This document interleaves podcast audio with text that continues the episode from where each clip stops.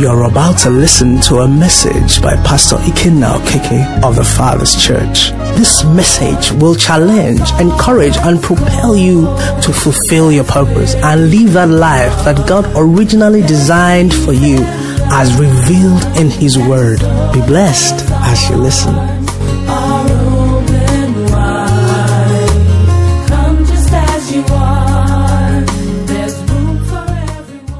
Okay, let's open to Luke chapter 10, and I will read from verses 17 to 24. Let's read together. Then the 70 returned with joy, saying, Lord, even the demons are subject to us in your name. And he said to them, I saw Satan fall like lightning from heaven. Behold, I give you the authority to trample on serpents and scorpions and over all the power of the enemy, and nothing shall by any means hurt you. Nevertheless, do not rejoice in this, that the spirits are subject to you, but rather rejoice because your names are written in heaven. In that hour, Jesus rejoiced in the Spirit and said, I thank you, Father, Lord of heaven and earth, that you have hidden these things from the wise and prudent and revealed them to babes. Even so, Father, for so it seemed good in your sight. All things have been delivered to me by my Father, and no one knows who the Son is except the Father, and who the Father is except the Son, and the one to whom the Son wills to reveal him. But he turned to his disciples and said privately, Blessed are the eyes which see the things you see. For I tell you that many prophets and kings have desired to see what you see and have not seen it, and to hear what you hear and have not heard it. May the Lord bless the reading of his word in Jesus' name. Can you tell your neighbor, can you talk to somebody and say, Blessed are your eyes, for they see what they see. And blessed are your ears, for they hear what they hear. And it is so in the name of Jesus Christ. Praise the Lord. Okay, from last week, the ambassadors, you know, began to take us on the overcomer. And um, like we noted on Wednesday, such an important theme and topic that you really shouldn't be in a hurry to get out of it most especially for the times that we are in. I don't know if you are aware that we are very, very much in the last days. Praise the Lord. We are very, very much in the last days. Okay? I mean, if it wasn't obvious to you, in the last um, one or two weeks, there have been wildfires that have burnt areas that almost are citywide. Now, you see, these things had never happened. These are things, you know, that are new to the world. Where fire comes and it burns up an entire, I mean, there have been fires somewhere in the forest, somewhere in the mountains of California and all of that, you know, Arizona and all those. But recently there have been fires burning up where people live for ages. Now, the Bible makes us understand that these signs are going to be there. But it's not even just that sign. How many of us heard about the nurse, the young lady, looking very normal, the nurse in the UK, who was mothering babies? She had mothered about seven or so, succeeded, and then some others she didn't. And, you know, what makes our own case very important in understanding where we are is that there is no motive.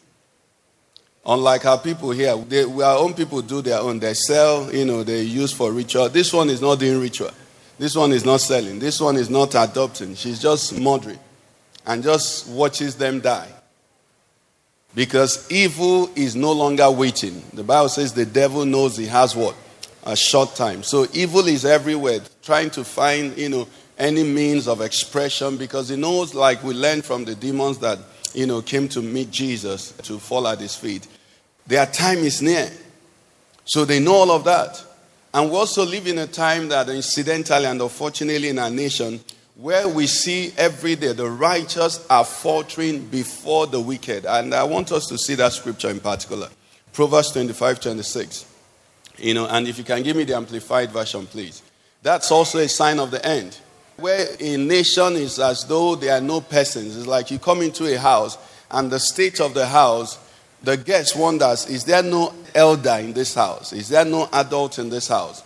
Let's read it. What does it say? It says, like a muddied fountain and a polluted spring is a righteous man who yields, falls down, and compromises his integrity before the wicked. This is where we are. You know, because things have always been bad. But when the salt refuses to salting, okay, when the light refuses to shine, it, it makes it really, really bad. And that's where we are. So, no, you don't see anything anywhere, everywhere. The, the little resistance that God has placed there that, you know, this person will stand up. I have somebody there, I have somebody there, I have somebody there. Everybody is just compromising, compromise, compromise. Unfortunately, this is what it is. And the illustration is it says, like a polluted spring. If the spring is polluted, where is the hope? Praise the Lord. If a cup of water is polluted, you pour it away. If a bucket is polluted, you pour it away. Even if the water in the tank is polluted, you pour it away. But when the spring or the fountain is polluted, where is hope? And that's where we are. And I want to beg you, everyone here listening to me, please do not falter, do not cower before the wicked. Amen? Do not cower. Because you see, the average Christian today, unfortunately, is not prepared for the challenges of living in the end times. And this is just beginning. At the, um, the ambassadors program, the talk show they had, they mentioned the LGBTQ plus issue, you know, and they didn't give attention to it. I thought it was something that we could have actually spent the entire, you know, the ambassadors program dealing with because these are issues confronting us in our time, and especially these young children, you know, the world that most of them are going to be exposed to. How do you handle LGBTQ issue as a Christian? How do you handle it if you're not prepared? Okay? How do you stand? How do you explain to the teacher or the professor or whoever it is that, you know, with all due respect, prof, you're talking trash? Praise the Lord.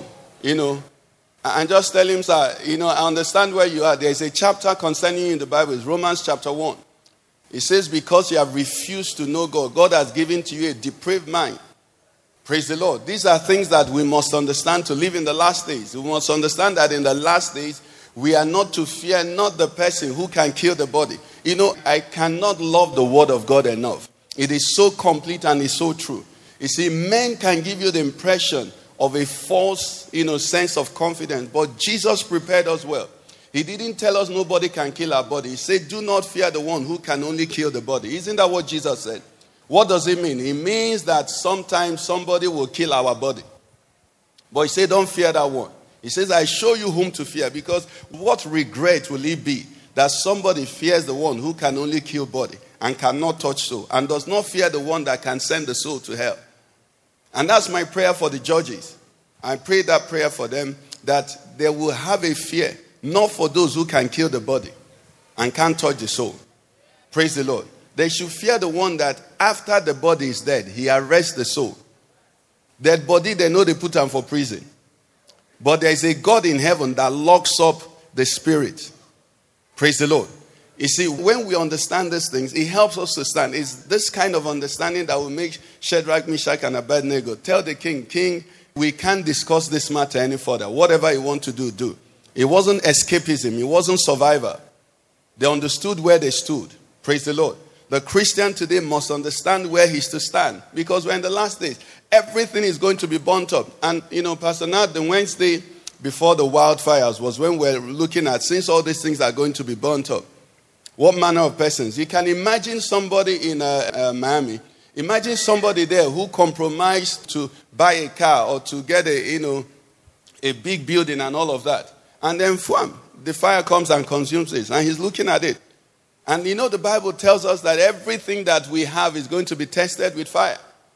So some of us might be looking very tiny and small. We don't have anything. But when fire comes and tests us, we come out as diamond. But some of us might be looking big and have, you know, fleets of everything, masses of houses. And when fire comes, ash, ash is everywhere.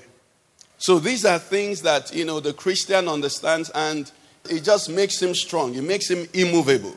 We need generation of Christians today who must be what? Strong and immovable. Proverbs 24:10, we know that passage.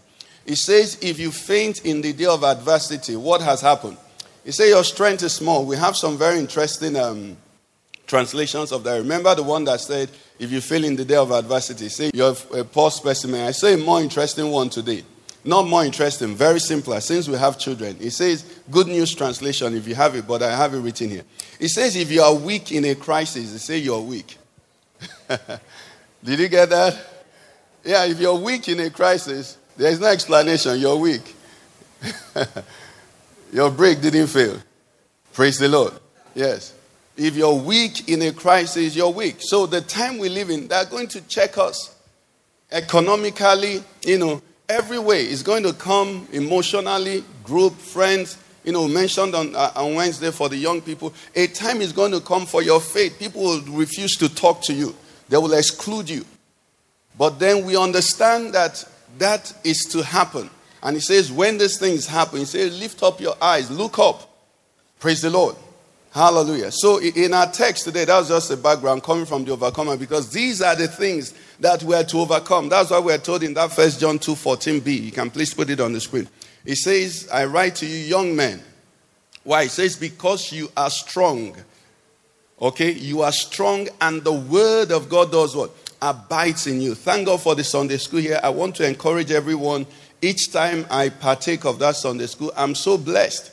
I want to encourage us. We should have this attendance at Sunday school. We should have this attendance at the midweek service. You know why? That is what is going to give you strength to win the battle that we are in. Praise the Lord. Thank you, sirs.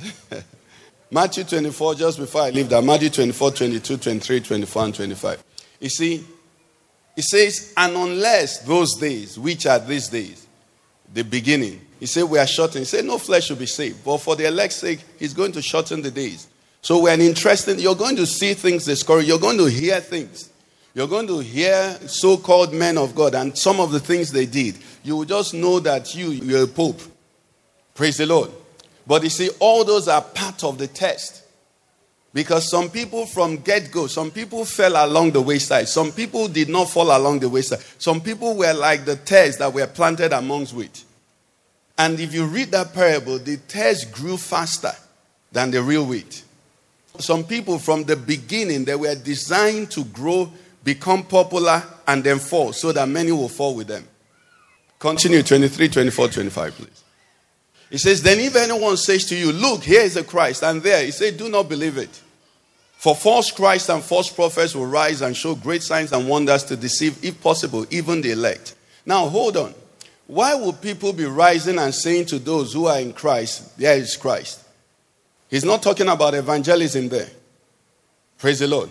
He's trying to say a time is going to come. People will want to point you to easier ways. We have been told that the way that leads to life, the gate that leads to life is what? Narrow. And there'll be few that what? That find it, that enter therein. But there'll be Christ that will rise, that will point to you that there is a broad way. You're old school. Your own is too much. Say, here is the Christ. And then you're going to look there and things are happening there. Unquote. That's the only thing he can be saying. It's not evangelism. It's not talking to the lost. It's to those who are the elect. So you're listening to me now and you're considering several options. Are they pointing to you the Christ? Unquote. Or the prophet? Unquote. False prophets, false Christ. They will see here. They will show you here. They will answer you here. You know, I think part of the mercy that God showed me is that at the very foundation of my Christian faith, you know, God delivered me. And it could have only been God because what did I know? Praise the Lord. I got born again and got exposed to a fellowship where, when I go to that fellowship, they tell me what I ate for breakfast. They tell me what my wife told me before I left the house. What else are you looking for? I've exited the natural and, and I've entered the supernatural. Praise the Lord. And just like many people here, I also was attending a church. And when I go to church, the pastor will just preach, you know, the Bible. And then when I go to this woman, she will bring it down and tell me things that, you know, wonders. And I saw we go just the open mouth, they look. The only problem was that when I go to church, they taught me righteousness. When I go to the woman, she fueled my greed. And that's why people find those places more attractive. I told us here, maybe for those who don't know, I don't have the time to tell you the full story. But at that point, somebody had promised me a large sum of money. I wanted to open an art gallery. I had some money, and a friend who was, you know, who was also much, much richer than me had promised me he was going to support. But this friend was a 419 person, And God was saying to me, Come out from amongst them. So every time I go to this place, the woman will prophesy that that money is coming now. Praise the Lord. But when I go to where God wants me to be, He's saying, Come out from among them, separate. Thank God for deliverance. Somebody will be delivered today in the name of Jesus. You see, okay, let me not leave our direction. But may God help you with what you want. Part of the greatest deliverances a Christian can have is to want what God wants for you. Did you hear me? To shop where God wants you to shop. Once you begin to shop with the basket that the devil brings to you, your hope is very slim. Because he will flash things before you that if you pursue, he's wily, he's smart, he's, you know, he's old, he has sense. He knows how to, you know, wind it in a way that you will be caught while you're pursuing that thing. But when you want what God wants, He says, The blessing of the Lord, He maketh rich and what? Adds no sorrow. Hello? Okay. So let's come to our text now. So in our text, our Lord Jesus had sent out the 70, sorry, and had gone and done a lot of works, you know, and then they returned in verse 17 and they were, you know, excited. And they said to the master, Lord, even the demons are subject to us in your name. You know, and Jesus said, Wow, okay, I saw Satan fall like lightning from heaven. And he went on and said, Behold, I give you the authority to trample on serpents and scorpions and over all the power of the enemy. And nothing shall by any means hurt you. Beautiful. Then in 20, he begins to say to them, Nevertheless, do not rejoice in this, that the spirits are subject to you. Now, what our Lord Jesus Christ was doing here was that he, being the master teacher, you know, when he was on earth, they had this testimony concerning him. They said, No man ever spake like him. Praise the Lord. He was a teacher like no other. And, you know, they are good teachers and all of that. So we, we learn from him, and a lot of things are there. Jesus was saying here that you have command of victory over the demons. It's beautiful. And you have done well in that grade, but can I take you higher?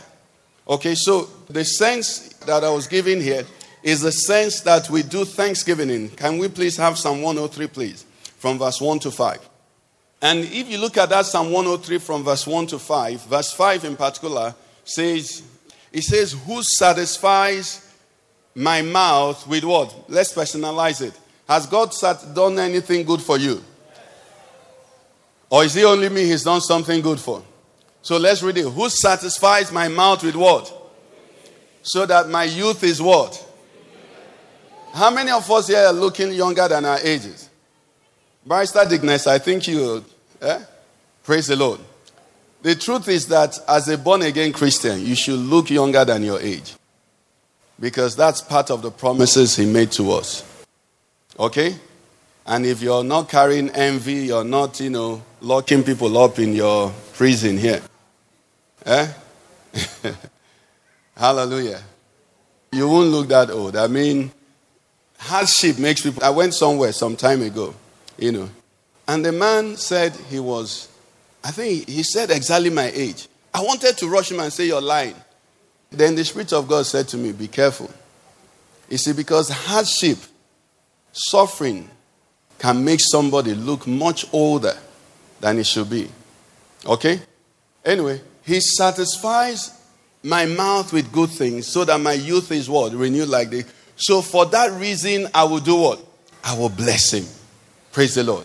That is class one blessing. You know why? Because this level, even the unbelievers, in fact, sometimes they even have more. Praise the Lord.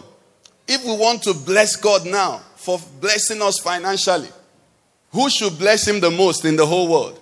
The top 100 people, no believer will be there. Am I right? The top richest people in the world, first 100. There is no Christian there. But we bless him for that. But that is class one. Praise the Lord. Some of us here, I think it was uh, Vera that was saying her daughter graduated.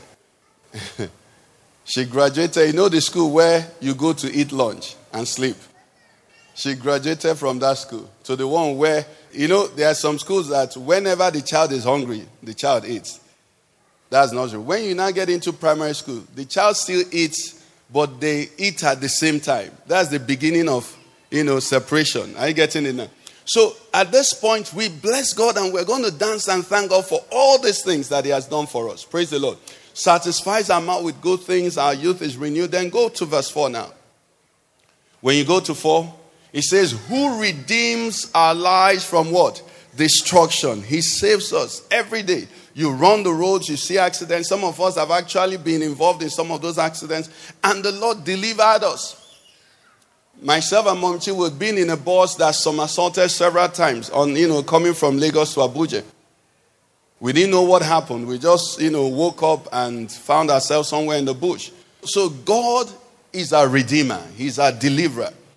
He delivers us constantly. And he says, Who crowns you with loving kindness and tender mercies? But that deliverance he delivered us were pastors then in the bus. But there were people there who probably were even thieves in that bus. But what did he do? He redeemed all of us from destruction. Why? Because you see, God doesn't even delight. He's not quick. He doesn't even want the wicked to die. Praise the Lord. So God keeps them alive. Hallelujah. That's why some of us we have people that, you know, before now, that we want to die, but they are not dying. You know, one of the things that has humbled me as a Christian is our former President Buhari. Most Nigerians wanted him to die. But instead of the man dying, he was getting stronger. God is not a man. Hallelujah. No, God is not a man. okay? Okay, let's move up. So, can you see the levels? Can we go to three quickly? Now, he says, Who forgives all what? Who heals all your diseases? Now, healing. God heals everyone. In fact, as a human being, God put healing into our bodies automatically. That's why if you have a cut, before you take anything inside your blood, uh, what, what they, blood, uh, what, what, help me, doctor, white blood, whatever, they begin to work to cause a clot to happen there. And if the clot happens there and you do nothing before you know it, the flesh wound is also healed. Why? Because everyone in this world is God's creation, and God put maintenance in His creation. Praise the Lord. Hallelujah. Now, what that should do for you as a believer is that if God heals all His creation, what more as a child of God? God will take special care to see to your healing. That's why the Bible didn't say by creation we're healed. It says with his stripes we were healed. So you have something super and extra that should make you have faith in God for divine healing. Praise the Lord, somebody.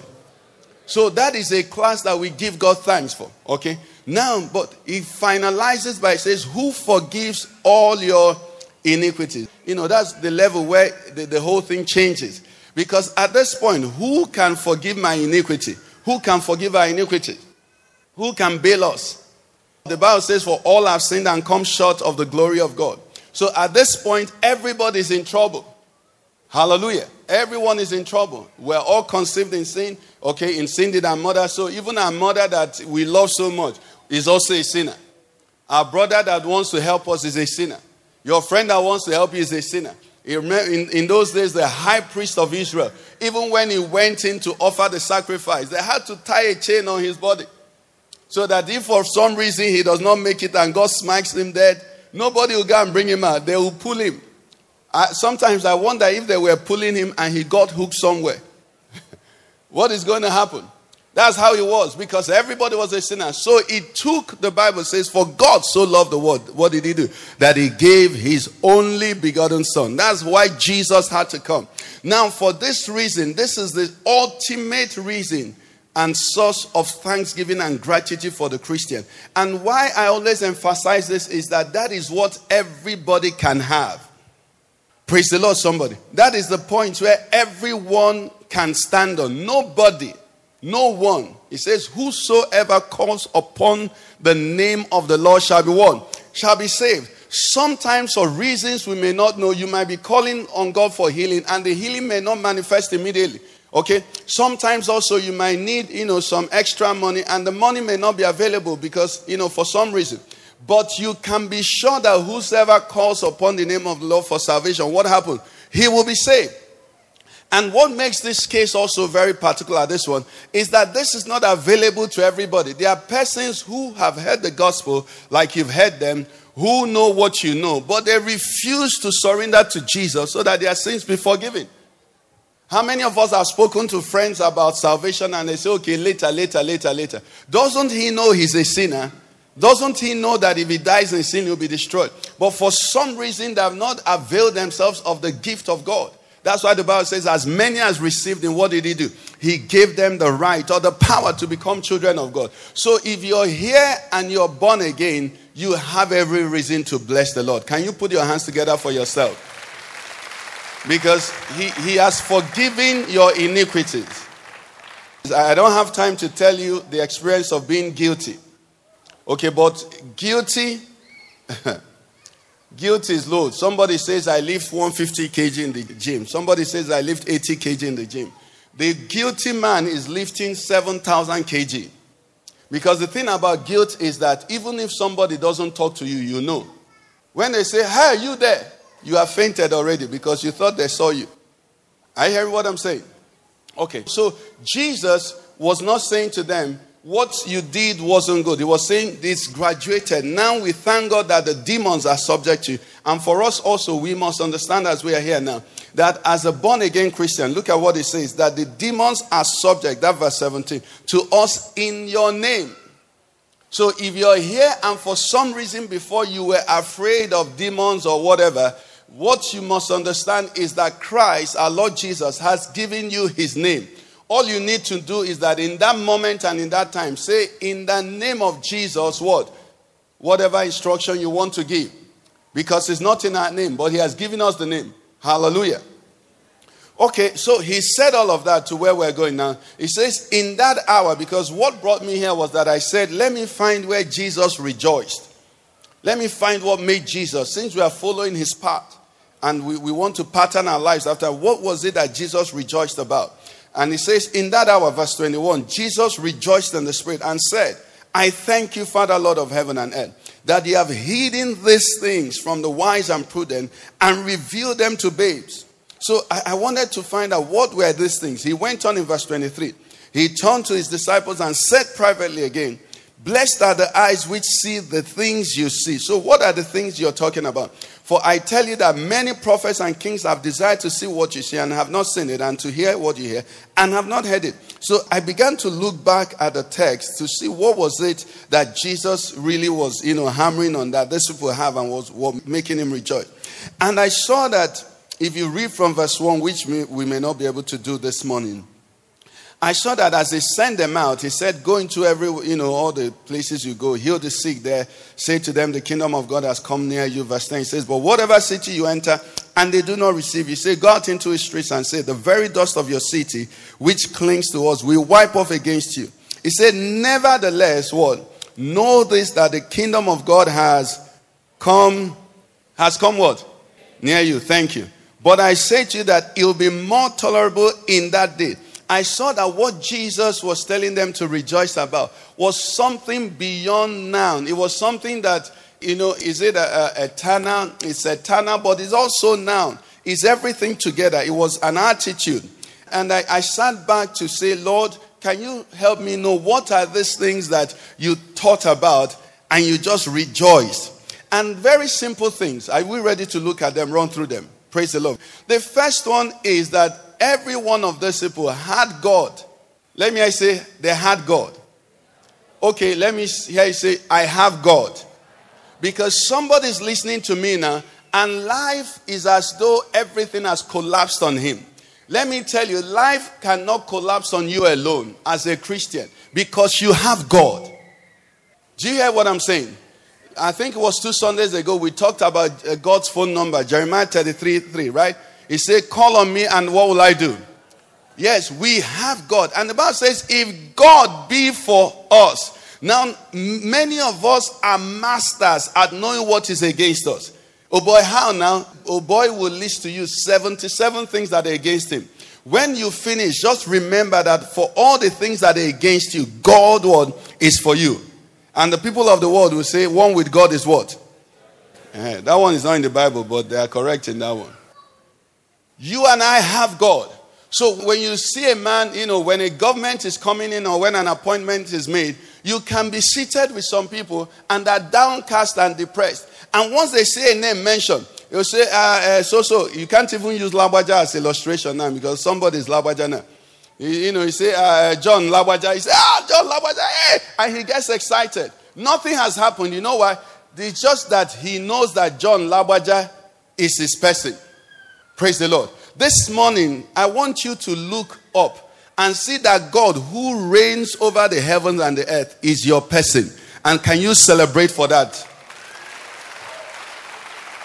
He doesn't need an appointment. He's seated forever on the throne. That God is what? Your God is your God, is your God. Psalm 48, verse 14. King James Version. He said, For this God is our God. This God, the creator of the heavens and earth. He said, For this God is our God. Is our God. Can you make it personal? This God is my God. This God is my God. Forever and what? He's your God forever and ever. So when we begin to dance, dance because God is your God forever and ever. And what did he say? He says, He will be my guide. He will be our guide, even when? Unto death. We have God. The Lord said, That's why. Because the cities they went to, some of them rejected God. He said, when he thought about it, that these people have God, he rejoiced. Okay? Then it gets better. It's not just that you and I have God, we have God as our Father. Praise the Lord. Now, the person that sees a list that comes out and an appointment is made, and it's his friend or his classmate or whatever, and rejoices. You, know, we can do that. But it gets more interesting when the person is your relation, is related to you. We have God as our Father. First John 3 1, please. Anyway, the, the scripture says, One manner of love the Father that we should be called children of God. Children of God. You see, the relationship we have with God is to the extent that He claims us. It's one thing for me to say, You are my friend. You are my friend. You are my friend. Praise the Lord. But it's a different thing for you to say, He is my friend. That's what we are made to understand. God has claimed you as his children. He tells the angels, Ahmed is my son. He tells the angels, you know, Mommy Chi is my daughter. He tells the angel, I know everybody wants me to call them. I can call if you're ready to wait. okay, just help me say it yourself now. God tells the angels, He tells the seraphims, He tells, you know, the cherubims, He tells the 20 and 4 elders. He says, look, look at that man there, look at that man, look at that boy there, look at that girl. He said, That's my son. He said, Behold, what manner of love the Father has bestowed on us. He says that we should be called what? Yes. That's how God introduces us. Praise the Lord. That's why when our Lord Jesus taught us to pray, what did he say? He said, Therefore, pray in this manner. Our Father, what? Which art in heaven. That's who we pray to. And that alone should radicalize your prayer life. We don't pray just to God, we pray to God who is our Father. It makes the difference. You know why? If you didn't know, what is the peculiar thing about the father and the child? Can anybody think about it? Your father can be your employer, your father can be your friend, your father can be all of that. But there's something a father is to you that is very, very different on another level. Because the father's inheritance, the father's legacy is for you. Do you understand? So when a father is doing something for a child, he's actually not doing the child a favor. Is somebody getting what I'm saying? The father is invested in the child. That's why Jesus taught us, says, even in prayer, in that same Matthew, it says, Your heavenly father even knows the things you have need of before you ask. And you read some of those things. We don't have the time to break it down. But why would I now still ask if the father already knows what I need? You know why? Because the father wants relationship. And that's why the church is missing it now. There is a lot of prayer without the knowledge of God. There's mechanic prayer. I was telling my wife one that I saw. You know, all these prayers that come from Yoruba traditional religion. Please don't be angry with me. But you know, you know, um, how they keep saying, this one will not happen, this one will not happen. You, you, you will not bury your child. They said, you will not go and not come back. You will not stand up and not sit down. You will not eat and uh, choke. How many of us hear those prayers? Am I the only one? Eh? You will not turn and then this. Where is it, the imagination even coming? You will not labor and another rape. Ah, your husband, you will like, where, where is that coming from? It's the things that native doctor used to sell market. Do you understand? I, saw one, that one I couldn't forget it. It said, Your wise men will not return to Herod. You see, you're laughing. They call it prayer points. And then people are shaking head like this. I will not sleep and then, you know, wear slippers in the dream. I'll, what nonsense. I will not eat uh, the, Oh no, oh no. You see, who are you praying to?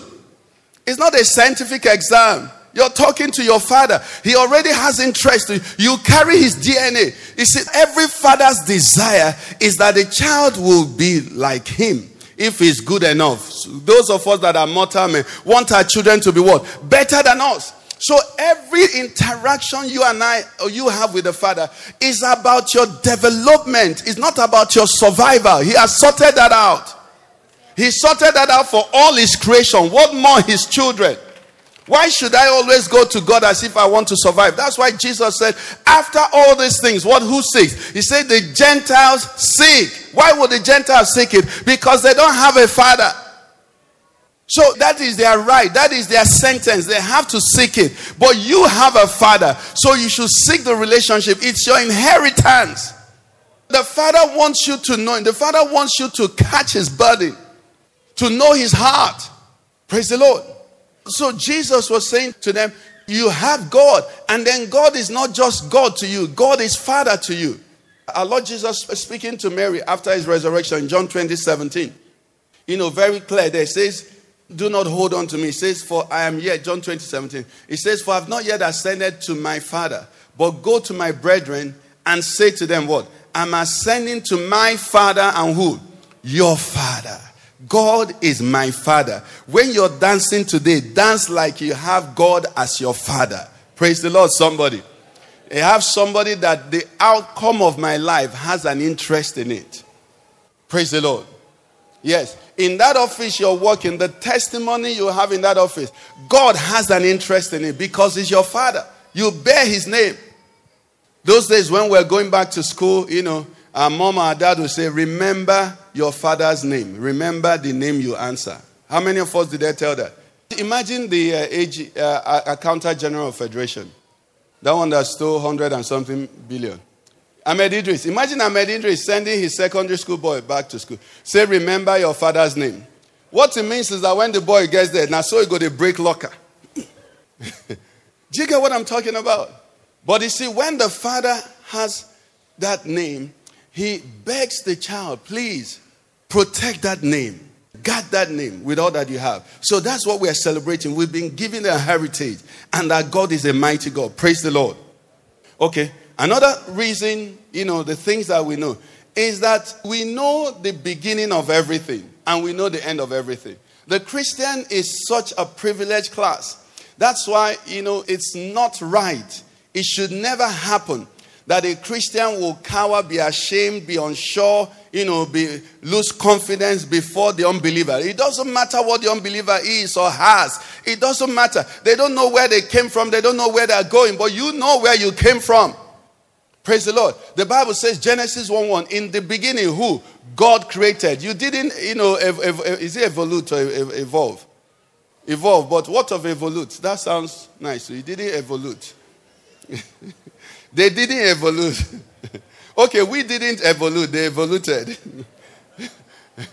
Praise the Lord.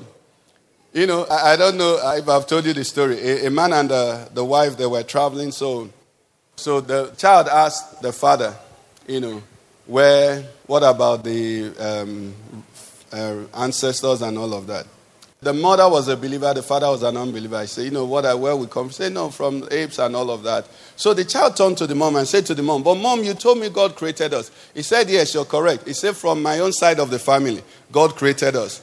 But your, your father's side, they, they, they evolved from, from monkeys. So uh, very soon you'll visit his, your father's relatives. We'll go to the zoo. You know, the Christian knows where he came from. In the beginning, God created. And in chapter 1, verse 20, it said, Let us make man in our image. So the Christian knows God's design. That's why, as a born again Christian, there are some things that you will not allow happen to you. Why? Because you were made for glory. You're not an animal. Praise the Lord. We eat, we have skin, we are mammals, but we are not animals. Praise the Lord. The Christian understands that. There are some things you can't do. There are some responses you can't create. There are some, you know, ways you can't behave in a public or even in private. Why? Because you're made in the image of God. So the Christian understands that. I saw something recently. I don't know if you saw it. You know, people wear ripped gyms now. And, and we all wore it, okay? So the question is this now. Why would somebody go into a shop? This particular one, I saw it, I think they said it was about 7,000 or, you know, some ridiculous amount of dollars. And the only thing that was in that particular jeans was the belt, the waist, and then just to show that your madness has money. That's, the only reason somebody will buy it is to tell people, I'm mad, but I have money. Because it's a mad person's clothing. You understand? Okay? So, why would somebody created in the image and likeness of God come out naked?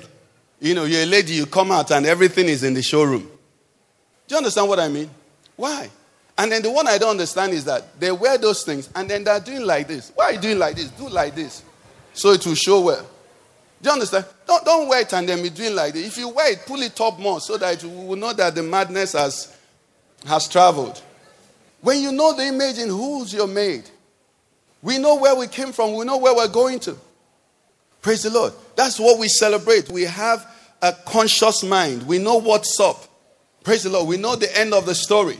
At the end of the story, all of us are the bride of Christ. Praise the Lord, somebody. Jesus is going to wed us. He's coming for a glorious church without spot or wrinkle. We're going to all be arrayed in white linen, spotless. And then we're going to attend the marriage supper of the Lamb. He's going to love on us and we're going to be with Him for the rest of our life. So the Christian knows that whatever happens, the story ends well. Can somebody thank the Lord for that? It doesn't matter. The story ends well. The one who created this world, he never runs out of control. He never runs out of his hands. That's what we have. So you're going through, you're going through that, you're going through that. And for some of us here, you know, life may not have, you know, fallen for you the way you would wish it would fall for you. It doesn't matter. When you read in Revelation 22, you see how the story ends. It says, Behold, I come, and my reward is with me. If you read Re- Revelation chapter 2 and 3, where he spoke to the churches, he told them that to him that overcomes, one of the places he said, he said, You're going to eat of the of the hidden manna, and then I'm going to give you a stone on which a name will be written, which only you know. You know, part of the things that are going to be in that stone that is going to be written. Some of us here now, when we get, God will bless us and reward us at different levels. But there are some of us here that live life you know, disadvantaged, where we live life in difficult stance, you know, instances and, you know, uh, situations, and still bore the witness of Christ. Let me tell you, in heaven, everybody's reward will not be the same. It's just like, you know, for those who watch sports and ask questions. Initially, I wonder, why do they pay tennis players so much? And I realized that why they are paid so much is that when they lose, there is nobody you can blame. Lawn tennis players. You know, in soccer, the goalkeeper made us lose. Eh? I passed the ball. This person didn't play it. The referee, you know, did this to us. There are so many reasons why. So, I mean, it can go. But in lawn tennis, if in the middle of the game you have running stomach, that's your own. oh. If you couldn't sleep in the night, that's your own. So when they win, there's a way they are rewarded. They don't have second match. When they play, it's knockout. Every of their games is knockout. Do you know that? So life has a way of understanding the travails you went through. Life has a way of acknowledging what you overcame. So, like today now, for us, some of us that came in this rain, we're, be- we're soaked. On Tuesday, we had a prayer meeting, and Pastor Nat came soaked, drenched with water. And as I just looked at him, the Lord will reward him. I came from my office there and crossed this little bridge to the children's church. The reward for coming for that prayer meeting cannot be the same for me as it was for him. Because many people would not leave their homes because of the rain, but he got drenched to come. Now, God is a rewarder. He doesn't pay salary. Reward means is that they will gauge what you paid. So, for somebody here who is crying, Be careful how you cry because when they bring that reward, we will say, refund us. Are you hearing what I'm talking about? The God we have has it in control. That, that's why you see, there, there's never a panic in heaven. There's no situation the Christian goes through that heaven panics. You know why? He has more than enough time to take care of you. Part of the scriptures, if we have time that we'll look at, is that he says, after you have suffered a while, what is he going to do? He will perfect you, he will establish you, he will strengthen you, and what will he do? He will settle you. So that when you look back, when Joseph was settled, he did not say, Chai, I suffer. No, he said, Chai, I'm enjoying. That will be your testimony in the name of Jesus. Okay? So, for all of that, Jesus was saying, just look at it. Another thing that, you know, he must have seen and made him rejoice was that you and I have been given the marking scheme. We have been given the marking scheme of life. Luke 21, 33 and 34, please. You know, it's like you go into an exam, Luke 21, 33 years and 34. You're going into an exam, and they tell you this is what is going to come out in this exam. This is what they will score the highest points. At a stage in our lives, our exams, they just want neatness, you know, all of that, this and that, this and that. If you get it right, if you answer question one well, you know, if you give me 80 words and all of that. In this life that we are in, okay, we have been given what matters. This is what Jesus said, our Lord. He says, Heaven and earth will pass away, but what? My words will by no means what? What's he saying there? 34, we'll understand as we read. He said, But take heed to yourselves, lest your hearts be weighed down with carousing, drunkenness, and cares of this life, and that day come on you unexpectedly. A day is going to come, like we started, that's where we started from, where everything in this world is going to be wiped away, right? Some people don't know that. Do you understand? Some people don't know that. Some people don't know. They don't know. There are researches that are going on now how man can live forever. You know that? There- I mean, that has always been going on. Okay? Part of the exploration of the moon and other things that, you know, some rich people are doing is to see whether if they go there, they can also live longer. Now, you and I know that all those are exercises in futility. We understand the word. Heaven and earth what? Will pass away, but not a word. So our Lord Jesus teaching us, you know, encourages us. He said, please lay your treasures where thieves, where rust, you know, and the rest of them do not come and destroy. He said, lay your treasures in heaven. So God has told us what will last. God has told us what should matter. God has told us, you know, what will never be taken away from us. But the world doesn't know it. The world is confused, you know, they're trying, they're struggling to hold and to lay hold of that. But you and I have that understanding. Now, there's a, a translation of this passage that I'd like us to read. I think it's the Living Bible. Give us the Living Bible, please, of this Luke 21, 33 and 34. Thank you. He says, And though all heaven and earth shall pass away, yet my words remain forever. So somebody who has held on to God can never have a regret. I don't know about you, but one of the things I'm afraid of in life, I don't like making mistakes. I've made enough before I became a Christian. Praise the Lord. But since becoming a Christian, I would rather not move than move and make a mistake. You know why? I don't know about you, but regrets are so painful. You can't backslide into that yesterday and change it. So why don't you be careful now so you don't make that mistake? So he says here, he says, My words remain. So if you do God's word today, next year you'll be happy you did it. Next 10 years you'll be what? Happy you did it. Next 50 years you'll be ha- what? Happy you did it. But if you do what seems right to you today, you can regret it tomorrow. You can regret it in 10 years' time. So he says, the world remains the same. And he says, Watch out. Don't let my sudden coming do what? Catch you unawares. You came to church this morning now. You are aware that Jesus is coming, that the end is near. You know? He says, Don't let me find you living in careless ease. Don't let me find you carousing and drinking and occupied with the problems of this life. Like who? All the rest. Can you see we have an advantage? So there are problems in this life, but we are not occupied with it. We're expecting a flight. They are going to call us soon. Praise the Lord. So I don't get bogged down. I don't get into a fight that will not allow me go when they call me. Praise the Lord. I don't do that because I know that He's coming. And I know that His coming will make everything beautiful. Can somebody say, Thank you, Jesus? Okay. He goes on and says, We also know we have an adversary. And they ex- expose the adversary. You know? And this was very important for me because it was like a shortcut. Do you know the Bible told us we have an enemy? They didn't pretend about that. And in James 4 7, what did he say we should do with this enemy? He said, therefore, do what? Submit to God, resist the devil. Give us the message translation, please. Message says, and watch him scamper.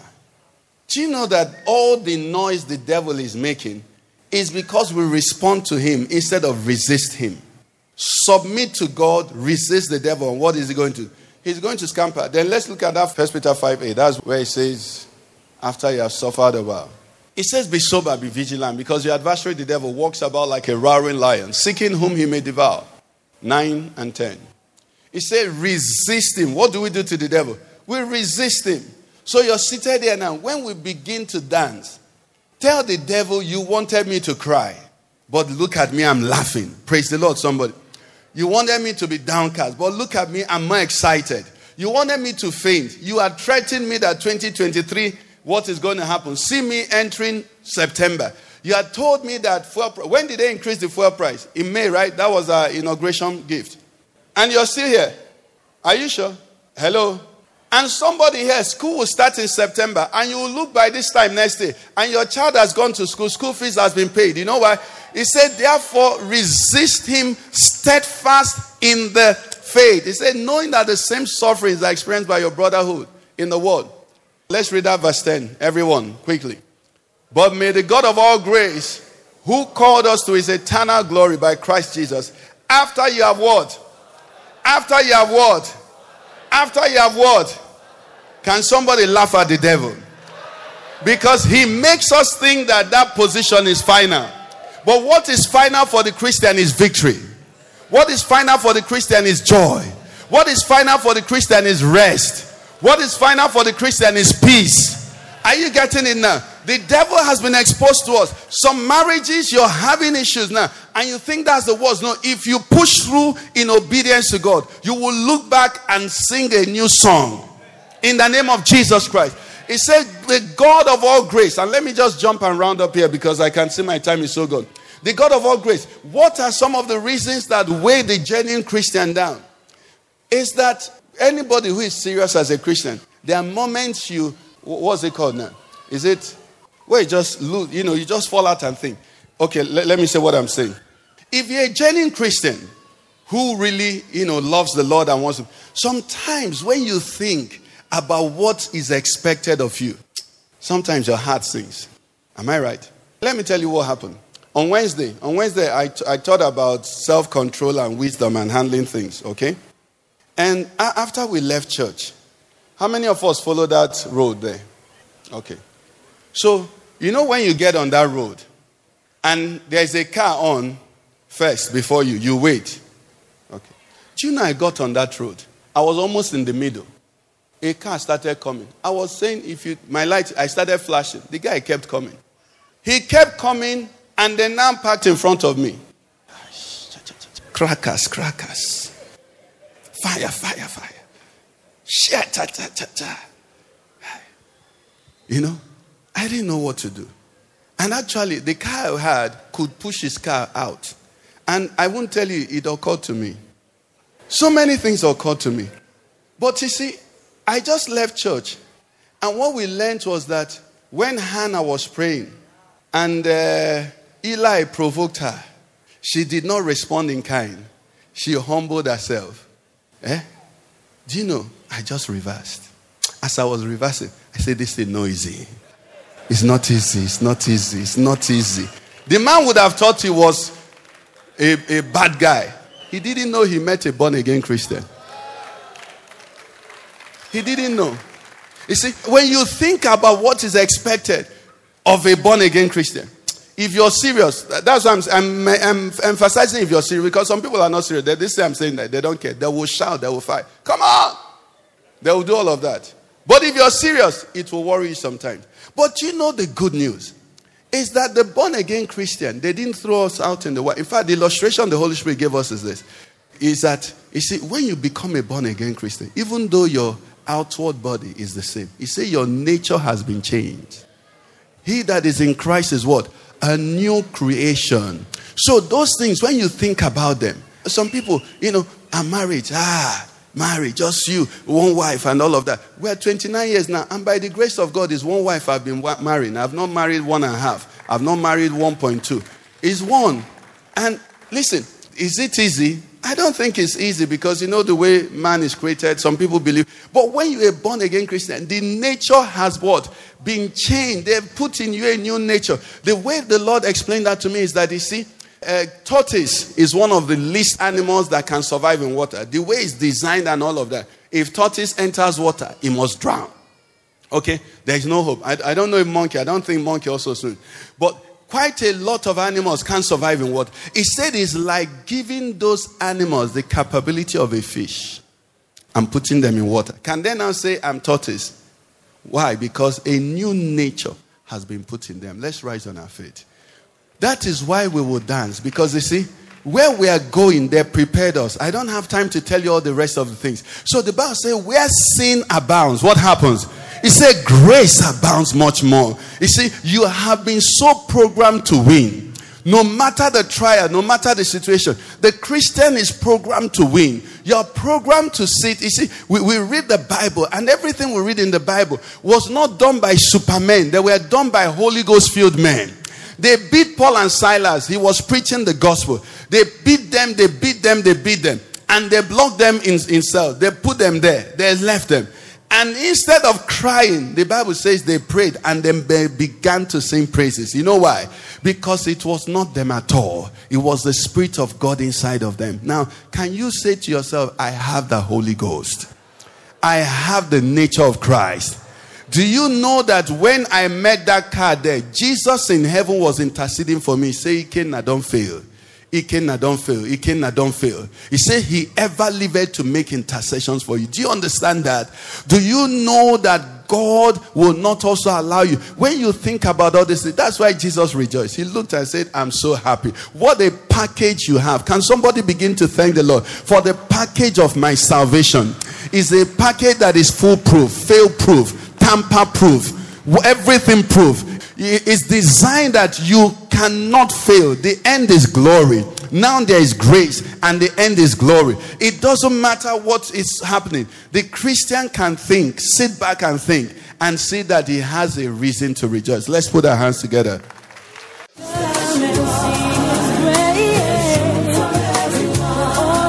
Listening to a message by Pastor Okeke of the Father's Church. We are sure you've been blessed. We invite you to worship with us at Eden Center, Banex Gwarimpa Expressway, near Next Carry, Abuja. For telephone 0929090000 or 0703158804. You can find us online at www.thefatherschurchonline.org. God bless you.